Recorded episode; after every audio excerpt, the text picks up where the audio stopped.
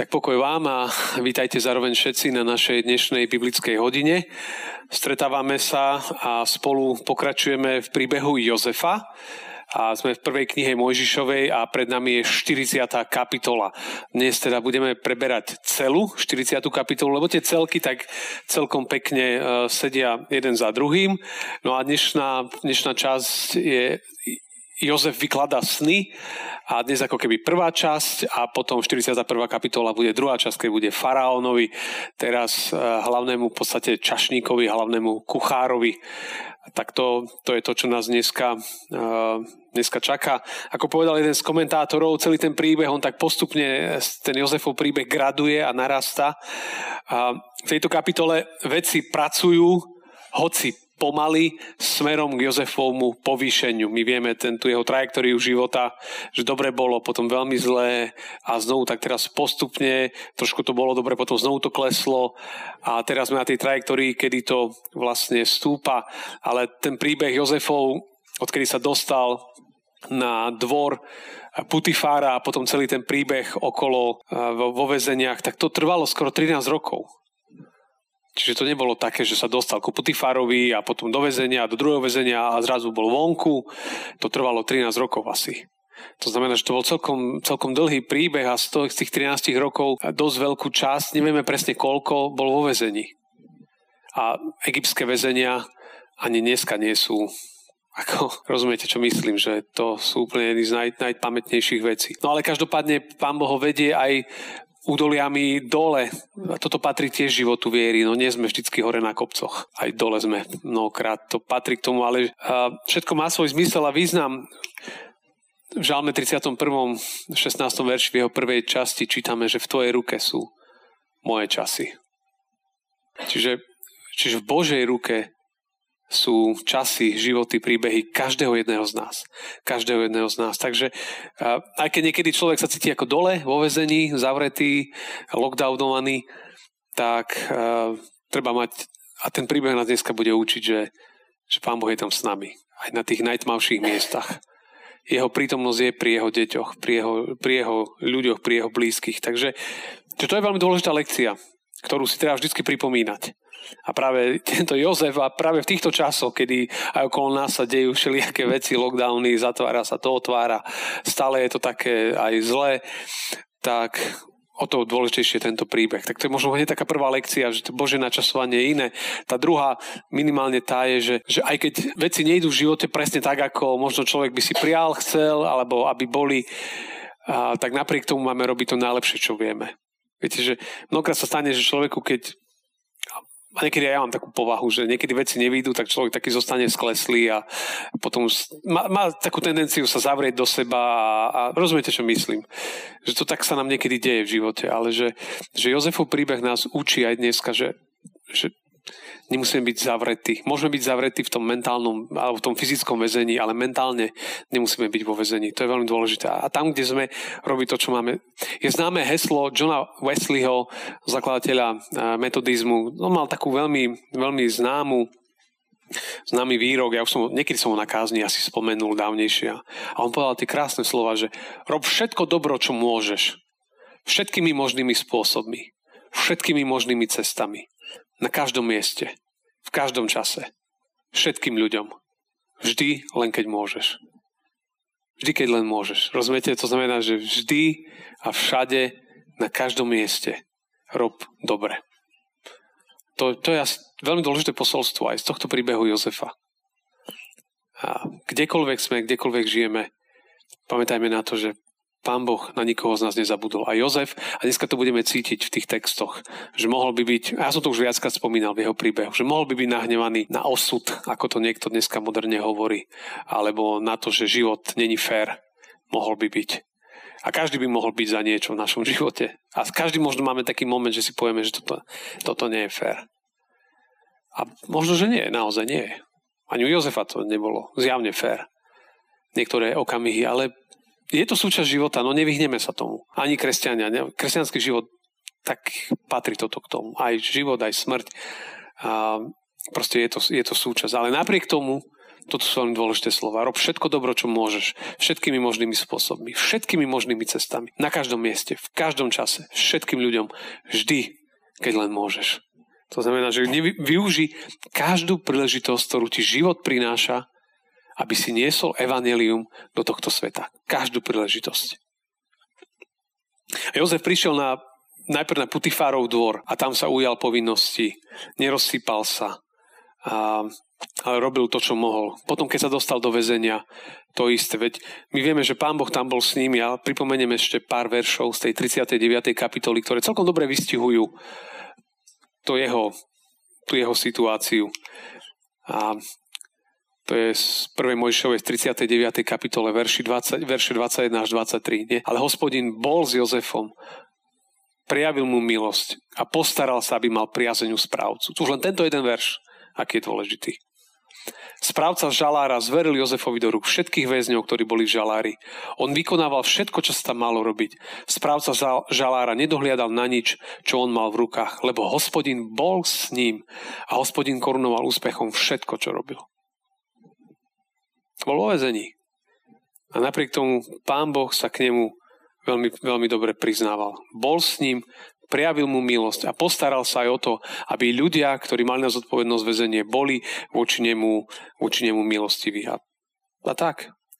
No a dnešná, dnešná biblická teda bude aj o tom, že, že proste keď robíme verne to, čo máme, poctivo, možno, že niekedy aj roky, tak jedného dňa, niekedy možno úplne nečakane, príde zvláštna príležitosť, ktorá, ktorá môže byť taký medzník v našom živote.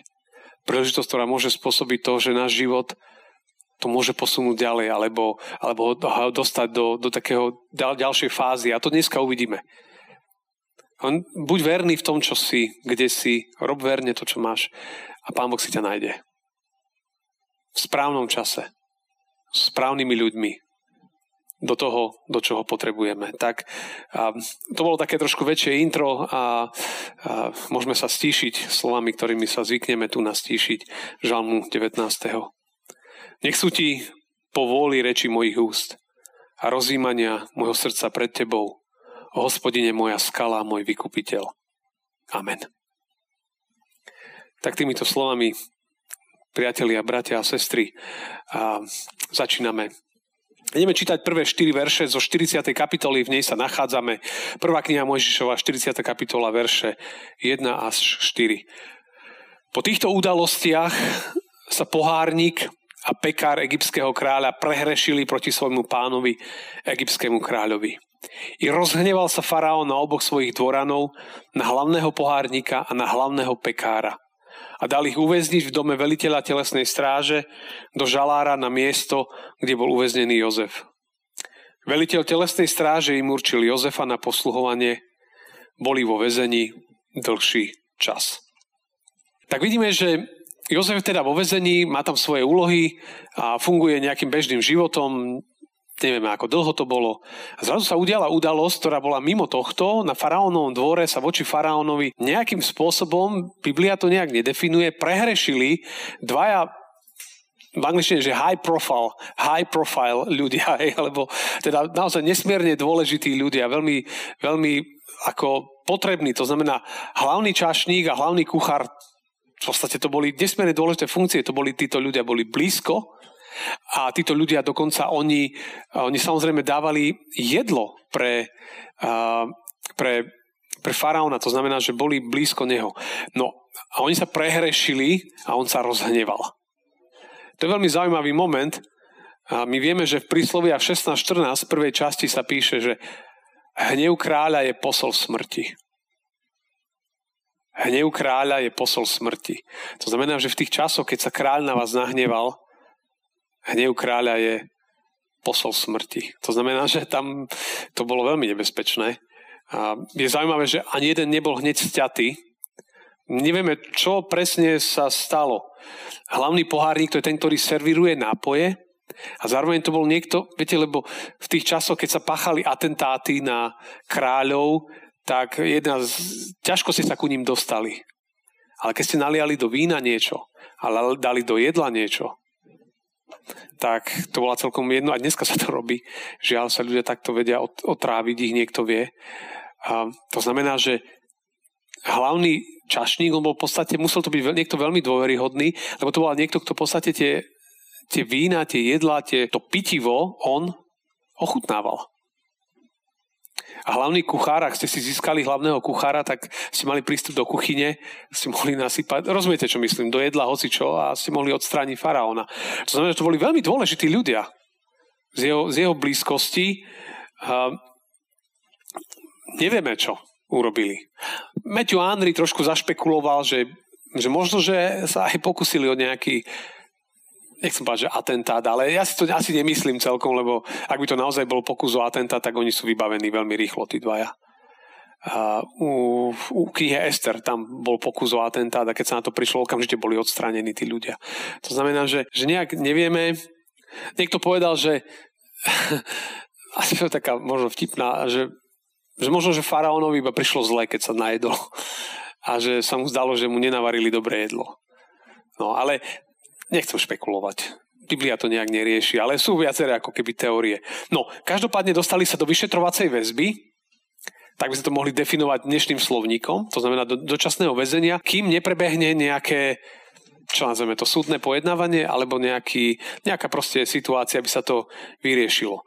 No a čiže boli tam uväznení pri Jozefovi, no a veliteľ telesnej stráže im určil Jozefa na posluhovanie. To znamená, povedal Jozef, ty sa budeš starať o týchto dvoch prominentných väzňov. To je tvoja úloha. Tým budeš slúžiť. Posluhovať. A to je znovu ten obraz, lebo keď máme v mysli, že Jozef sa potom stal veľmi vysokým predstaviteľom vládnej moci v Egypte a tu na je skoro nikto a je obyčajný sluha, ale slúži, ale na to, aby ste niekedy zvládli vysoké funkcie, potrebujete prejsť veľmi pokornou cestou. Cestou prípravy, pokorenia, aby ste rozumeli tomu. Niekedy to tak bolo v niektorých firmách, že keď počúvate niekedy staršie príbehy, a že ak bol majiteľ nejakej továrne, alebo čo mal syna, tak mu nedal automaticky, že budeš riaditeľom. Ale že niekedy sa stalo, že, že si to vyskúšaš celé, si prejdeš celú tú štáciu, všetky od tých najnižších, aby si tomu porozumel, kde si. Takže Pán Boh niekedy, keď ľudí pripravuje na vysoko, tak ich dáva možno niekedy veľmi nízko. Ale nie preto, aby ich ponížil, ale preto, aby ich pripravil. Že tí ľudia prechádzajú aj niekedy ťažkými vecami. Takže niekedy, keď človek prechádza ťažkými vecami, niekedy to môže byť kvôli vlastnej hlúposti. Hej, že urobím niečo, tak je logické, že ukradnete niečo v obchode, no tak sa dostanete na políciu, no tak tak to je vaša hlúposť, že ste to urobili. Ale zase, keď ako Jozef, Putifárová žena, sa tam dostal v podstate neprávom do väzenia, tak je to niečo, cez čo Pán Boh vás, vás prevedie. Ale slúžiace srdce a postoj je veľmi dôležitý. Jozef je predobraz Ježiša. To si stále pamätáme, častokrát tieto obrazy používame. O Pánovi Ježišovi je v liste Filipským napísané, že vzdal sa hodnosti, vzdal na seba podobu služobníka. Podobný sa stal ľuďom. Keď sa zjavil ako človek, ponížil sa a bol poslušný do smrti, a to až do smrti na kríži. Preto ho aj Boh nadmieru povýšil a dal mu meno nad každé meno. Cesta k povýšeniu ide mnohokrát cez poníženie. A to je veľmi dôležité vedieť. No ale Jozef dali, zverili mu týchto naozaj prominentných väzňov, lebo vedeli, že už sme to čítali viackrát, že Jozef bol veľmi kvalitný človek. Takže sa potreboval, zverili kvalitných ľudí, dali kvalitnému človeku. Takže tu nás sme v tejto situácii, no a čo sa, čo sa odohrávalo ďalej, tak si poďme čítať. O to sme stále samozrejme v štyridsiatej kapitole a teraz verše päť až osem. Jednej noci mali obaja sen. Každý svoj vlastný sen. Každý, pohárnik i pekár egyptského kráľa, ktorí boli väznení v žalári, mal sen iného významu. Keď ráno Jozef vošiel k ním, videl, že sú smutní. Spýtal sa faraónových dvoranov, ktorí boli s ním vo väzení v dome jeho pána, prečo dnes tak zle vyzeráte? A oni mu odpovedali, mali sme sen a nemáme nikoho, kto by nám ho vyložil. On im však povedal, výklady snov patria Bohu, len my ich rozpovedzte. Tak toto je veľmi zaujímavá situácia. Čiže prišla špeciálna noc a tí dvaja muži mali sen. Každý mal svoj vlastný sen a ten sen ich rozrušil. Asi to poznáte aj vy, že ste mali niekedy sen, ktorý vás rozrušil. Alebo ste sa niekedy zobudili úplne v noci, potom v sne, úplne v šoku. Mne sa niekoľkokrát stalo, že, že, že mala prísť nejaká návšteva, nejak biskup alebo kto. A teraz sme zistili, že nič sme nepripravili, alebo tak som sa zobudil v noci, úplne v šoku. A že zajtra tu príde a my nemáme nič pripravené. Potom som si povedal, však sa ukľudní, je zo stredy na štvrtok, spí. A si ľahol spať ďalej. Hej, že občas proste vás prekvapia sny, ktoré no proste vás prekvapia. No ale im takisto boli sny a oni nevedeli pochopiť význam týchto snov. A aj preto, že na tom egyptskom dvore, na faraónom, boli, boli ako normálne profesionáli, ktorí mali za úlohu vykladať sny. To bolo samozrejme astrologovia, a ktorí tam v podstate boli. To, to bola súčasť tých kultov vtedajších náboženstiev. Čiže takí ľudia tam boli, ale takí ľudia neboli vo väzení. Lebo oni by išli automaticky za nimi, že povedzte nám, čo, čo sa nám snívalo. A, ale nemali nikoho, kto by im, kto by im vysvetlil. No a vidíme, vidíme Jozefa, aký je. Tu je trošku ten taký krásny obraz Jozefa. Keď ráno vošiel k ním, videl, že sú smutní. To znamená, že Jozef bol taký trošku pozorovateľ, že videl na týchto ľuďoch, Že, že, že sú iní. A tak tá jeho otázka je taká vtipná, nie? Že, prečo tak zle vyzeráte? Keď boli ženy, tak asi by ho pohnali, ale uh, že, pre, čo, čo je s vami, chlapi? Úplne zle vyzeráte, si ako, že nedobre, nedobre to. Čiže vidíme takú, a není v tom irónia, pravdepodobne. Že bol, čo chlapci, blbá noc bola, hej, že to, tam to nebolo toto, ale vidíme takú starostlivosť, že, že sa ako keby tak, tak stará o nich, a, že, a viacerí, tu hovoria, že tu je jeden ďalší z tých predobrazov s Kristom, a, keď bol Pán Ježiš na kríži a poznáme z Jánovi devätnástej kapitole, verše dvadsaťpäť dvadsaťsedem. Pri kríži Ježišovom stali jeho matka a sestra jeho matky Mária Kleofášova, Mária Magdalena.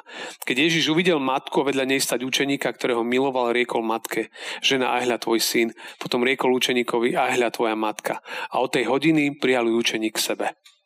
Že Kristus vo svojom utrpení sa postaral o, o, o svoju matku. Taký veľmi silný moment, že vlastne on bol na kríži utrpení, ale myslel na druhých. A tu niektorí hovoria, že taký krásny predobraz s Jozefom, že, že vlastne on sa, on, sa, on sa postaral o tých ľudí. Že minimálne tým, že sa ich pýta, že ako sa, ako sa máte. A to je, to je taký veľmi pekný obraz. A nechcem to nejak umelo tlačiť, že Kristus tam všade, ale že veľmi pekný obraz. A možno, že ja som tým tak rozmýšľal, že potom aj mne prišla tá otázka, že Kristus prichádza ku mne, ku nám a sa pýta, že ako sa máš, alebo že prečo sa máš tak zle, alebo že, že, že vidím, že niečo nie je v poriadku v tvojom živote. Že, že Kristus prichádza. To, čo je ešte veľmi dôležité, je pri tom, že možno, že jednoduchá otázka záujem o človeka. Rozumiete, že on mohol to odignorovať, že čo, čo ako mne to jedno, ste tam vo väzení a mohol to odignorovať. Mal do svojich starostí, mohol povedať. Ale si všimnite ten jeho záujem, že sa ich pýta, že, ako, že prečo ste smutní, že čo sa deje. Jednoduchá otázka, ktorá bola začiatkom úplne novej cesty pre Jozefa. Lebo keby sa ich nepýtal, možno, že by nič nebolo, by sa nerozprávali o snoch a tak ďalej. Ten príbeh možno by mohol mať iné pokračovanie. Ale Jozef sa ich opýtal. Niekedy, keď vidíme, že niekto je smutný alebo utrápený, možno, že niekedy tá jedna otázka je dobrá, že ja vidím, že si smutný, že deje sa niečo. Chápete, čo myslím? Že, že niekedy sa bojíme toho opýtať, vidíme, že niekto je smutný, tak chodíme dookola, nevieme, môžeme, nemôžeme. Možno niekedy iba treba sa jednoducho s láskou opýtať, že ako sa máš. A to môže otvoriť úplne, úplne novú kapitolu, niečo, to môže úplne pomôcť. Tým, tým dvom pomohlo im v tej danej situácii. A ich vec to vyriešilo. Pre jedného to zle, ale, ale, ale zrazu to otvorilo novú cestu. To znamená, že, že niekedy, keď vidíme niekoho možno smutného, nebojme sa. Možno deje sa niečo, prežívaš niečo. Tá otázka môže pomôcť. Tu vidíme ten z príkladu Jozefa. No a oni mu odpovedali, no mali sme sen a nemáme nikoho, kto by nám, kto by nám to vyložil alebo pomohol nejak pochopiť ten sen. A on im povedal, nie, vieme, že výklady snov patria Bohu. Len mi ich rozpovedzte. To je veľmi zaujímavé, že Pán Boh cez sny hovorí, to tak bolo, bývalo. A Pán Boh dneska, veľa sa hovorí, keď ja počúvam všelijaké podcasty o, o tom, ako Pán Boh pôsobí v moslimskom svete, ako ľudia prichádzajú v Iráne, v Afganistane, Pakistane a takých všelijakých extrémnych krajinách ku viere Krista. A častokrát tam počúvam, alebo tie príbehy tak narastajú, také zaujímavé, že, že vlastne, že tým ľuďom sa, uh, sa ako keby zjavil vlastne Kristus a im, im ukázal cestu pre život. Lebo inak by sa nedostali ku Biblii nič, alebo začali vôbec rozmýšľať o Biblii, o Bohu, o Ježišovi. To sú veľmi zaujímavé veci, ktoré sa dejú. My vieme, že, že štandardne Pán Boh hovorí ku nám cez, cez Bibliu. To je najistejší spôsob. V modlitbe, keď sa tiež modlíme, Pán Boh nám, k nám hovorí. A ale chce do našich životov hovoriť a niekedy, možno keď sme zaseknutí v živote a nevieme ako ďalej, možno keď človek číta Bibliu, tak je sviecom a svetlom našim cestám, chodníkom, nohám. Či Biblia je ako taký reflektor, ktorý nám, alebo možno sviečka, ktorá nám neukazuje možno úplne celú cestu, ale rozumiete, krôčik po kroku. Po kroku. A, a vidíme, že Jozef hovorí, ale sny patria Bohu. Povedzte mi to, ja vám, ja vám poviem. Vidíme, že Jozef mal skúsenosti so snami, nie sám. Tak začal jeho príbeh, sa zmenil jeho trajektória života, keď sa podelil so svojimi snami. Čo jeho bratia a jeho rodičia veľmi, veľmi ťažko niesli. A niektorí hovoria, že táto otázka, a, a vydedukovali to aj správne, že vlastne prišla, keď bol jedenásť rokov už v Egypte. Ten, tento moment, že výklady snov patria Bohu, len my ich rozpovedzte. A že, že Jozef ako keby mal takú dôveru, že Pán Boh má sny, vie ich, vie ich povedať a, a tak oni teraz tak zostali v takom, že OK, a, a tak začali ich hovoriť. Od verša deviateho. Vtedy hlavný pohárnik vyrozprával Jozefovi svoj sen takto. To znamená, vidíme, že on si pamätal svoj sen. Vo sne som videl pred sebou vinič. Na viniči boli tri výhonky. Keď vypúčal, zakvitol a jeho strapce priniesli zrelé hrozna. Ja som mal v ruke faraónov pohár, vytlačil som ich do faraónovho pohára, podal som pohár faraónovi do ruky. Na tom povedal Jozef, toto je jeho výklad. Tri výhonky sú tri dní. O tri dní ti faraón povýši hlavu, dosadí ťa späť do tvojho úradu a budeš podávať pohár faraónovi do ruky, tak ako predtým, keď si býval jeho pohárnikom. Dobrý sen a veľmi dobrý výsledok. Hej, že Jozef, keď mu to vysvetlil, tak uh, to bolo... To bolo veľmi fajn. Tá, tá vinná réva častokrát je v Biblii takým symbolom života. To znamená, že tu je také symbolizované, že, uh, že život príde. Takže on sa mohol, mohol sa tešiť a radovať, že, uh, že wow, že, že dobre to bude. A to je zaujímavé potom, čo Jozef urobil, keď toto povedal, tak verše štrnásť pätnásť ešte hovoria toto. To Jozef mu hovoril, keď mu povedal výklad sna, tak mu hovorí, ale rozpomeň sa na mňa, keď sa ti dobre povedie a preukáž mi láskavosť. Spomeň ma pred faraónov a pomôž mi výjsť z tohto domu. Lebo z krajiny Hebrejcov ma ukradli, ani tu som neurobil nič, za čo by ma mali uvrhnúť do temnice. To sú verše štrnásť pätnásť. Čo, čo, čo, jo, čo Jozef hovorí, sa prihovára, že lebo v tých časoch sa za sny platilo. Tak ako dneska ľudia blbnú a chodia za veščicami alebo za nejakými takými všelijakými a, okultnými vecami a tam platia niekedy ťažké peniaze, lebo chcú vedieť o svojej budúcnosti. No a, a to vyplýva asi aj z tohto. V tých dobách sa platilo. Keď ste, a, keď ste jednoducho, vám niekto vyložil sen, tak ste museli vyložiť peniaze hej, potom a dorovnať to. Ale nemyslím, že to je tento kontext. Jozef iba hovorí, že, že prosím ťa, ak sa dostaneš z tohto väzenia, len, len o to ťa prosím, spomeň to pred, pred faraónom. A pomôž nám mi dostať odtiaľto.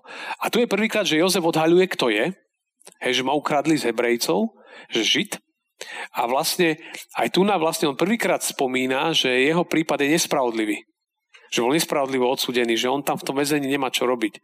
Tak ho prosí, aby, aby jednoducho sa, aby sa prihovára, pomôž mi. Niektorí komentátori, tá je taká jedna špecifická teória, hovoria, že, že Jozef tu urobil niečo, čo ani urobiť, ako z ľudského pohľadu urobil niečo logické, ale že že on ako keby sa snažil urýchliť niečo, čo Pán Boh mal pre neho naplánované. Hej, že no, prosím ťa, vybav mi to. Že, že ako keby on mal čakať, že Pán Boh sám ho odtiaľ vytiahne. Že tu vidíme, že on pomáha Pánu Bohu. Viete, ako to dopadlo? Už predbieham dej, ale ten, keď sa dostal z väzenia, tak na neho zabudol. Keď poznáte ten príbeh. A Jozef bol ešte ďalšie dva roky v base. Hej, čiže na neho úplne zabudol hneď. Tak niektorí hovoria, no tak to je kvôli tomu, že, že veľmi, sa, veľmi snažil sa niečo, rozumiete, dopredu pretlačiť svojou vôľou. Z ľudského pohľadu legitímnu vec robil, hej, že sa snažil, že tak keď budeš vonku, prosím ťa, prihovor sa, povedz faraónovi, ja som tu nevinne, ja som tebe pomohol, vidíš, že ja to myslím dobre. Neurobil to. A, no ale to je možno skôr taká teória, že mal viac čakať a doverovať Pánu Bohu, že Pán Boh si po neho príde. A čo sa nakoniec aj tak stalo o dva roky neskôr. No dobre, ale keď sa toto udialo, tak samozrejme ten druhý, keď to počul, tak on povedal, že o to je od verša šestnásť po verš devätnásť, keď hlavný pekár videl, že dobre vyložil sen, povedal Jozefovi, a ja som mal sen. Na hlave som mal tri koše bieleho pečiva. U vrchnom bolo rozličné pečivo pre faraóna a vtáci ho viedali z koša sponad mojej hlavy. Na to Jozef odpovedal, toto je jeho výklad. Tri koše sú tri dni. Po troch dňoch ťa, ti faraón povýši hlavu a obesí ťa na kôl. Takže ti vtáci budú obžierať telo. Tak, on čakal nejakú nádej a proste... No kto by chcel vedieť, že kedy príde jeho smrť? No, chápete? O tri dní tvoj život skončí. To proste desivé proroctvo. Inak sú také filmy... A... ktorí sa hrajú takéto veci, že ľudia, a niekedy aj ľudia chodia za vešcami, že ako bude o päť rokov, kde bude môj život, čo bude so mnou. Hej, a potom, potom sa dozvedia niečo a už sa znepokoja. A už nemajú pokoj. Lebo počuli niečo, čo počuť nemali. A ja verím tomu, že nikto z nás by nechcel vedieť, kedy zomrie.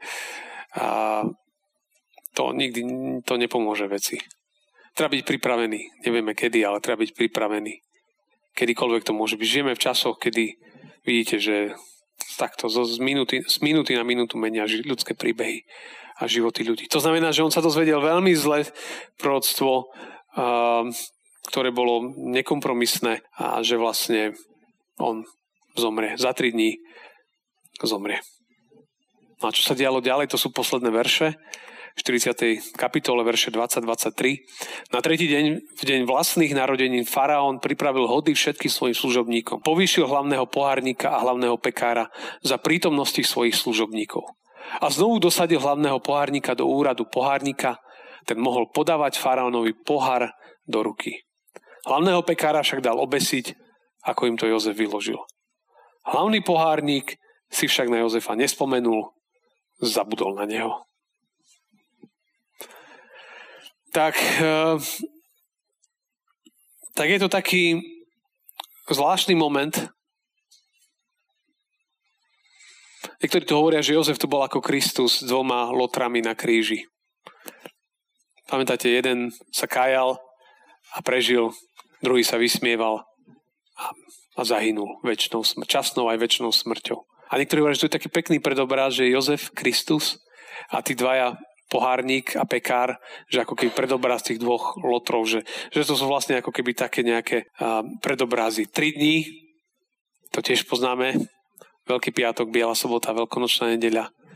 Tri dní sú, hej, že, že niečo sa stalo a po troch dňoch sa niečo zmenilo. Uh, Kristova smrť a Kristovo skriesenie. Čiže to sú veľmi také zaujímavé momenty. No, a tu navidíme, že na tretí deň, v deň, keď mal faraón narodeniny, v tých časoch, keď takéto vysoko postavení mali narodeniny, tak to boli veľmi dôležité. To bola veselica, niekedy bola vyhlásená amnestia. niekedy sa tam udiali veľmi dôležité veci. Tak ako máte, keď máte mimoriadne udalosti, vznik republiky, tak to je väčšinou štátny sviatok, to sa oslavuje.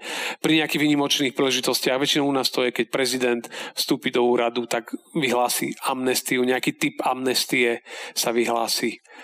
Hej, čiže, čiže my to poznáme aj dneska pri mimoriadnych príležitostiach a udalostiach, keď máte narodeniny, keď má niekto a má okrúhle šesťdesiat, sedemdesiat, osemdesiat, tridsať, štyridsať, tak tedy niečo mimoriadne urobil. Cítime také nejaké, že nejaká mimoriadna vec sa vtedy, človek sa tak pripomína, tak mnohí to tak robia a v Biblii nie je veľa ľudí, ktorí oslavovali narodeniny, tu na, to tu je, Faraón mal narodeniny, a pripravil hody pre všetkých, no a vyriešil aj týchto dvoch. Presne tak, ako Jozef predpovedal, jeden sa vrátil a mohol podávať faraónovi pohár do ruky, druhý bol popravený.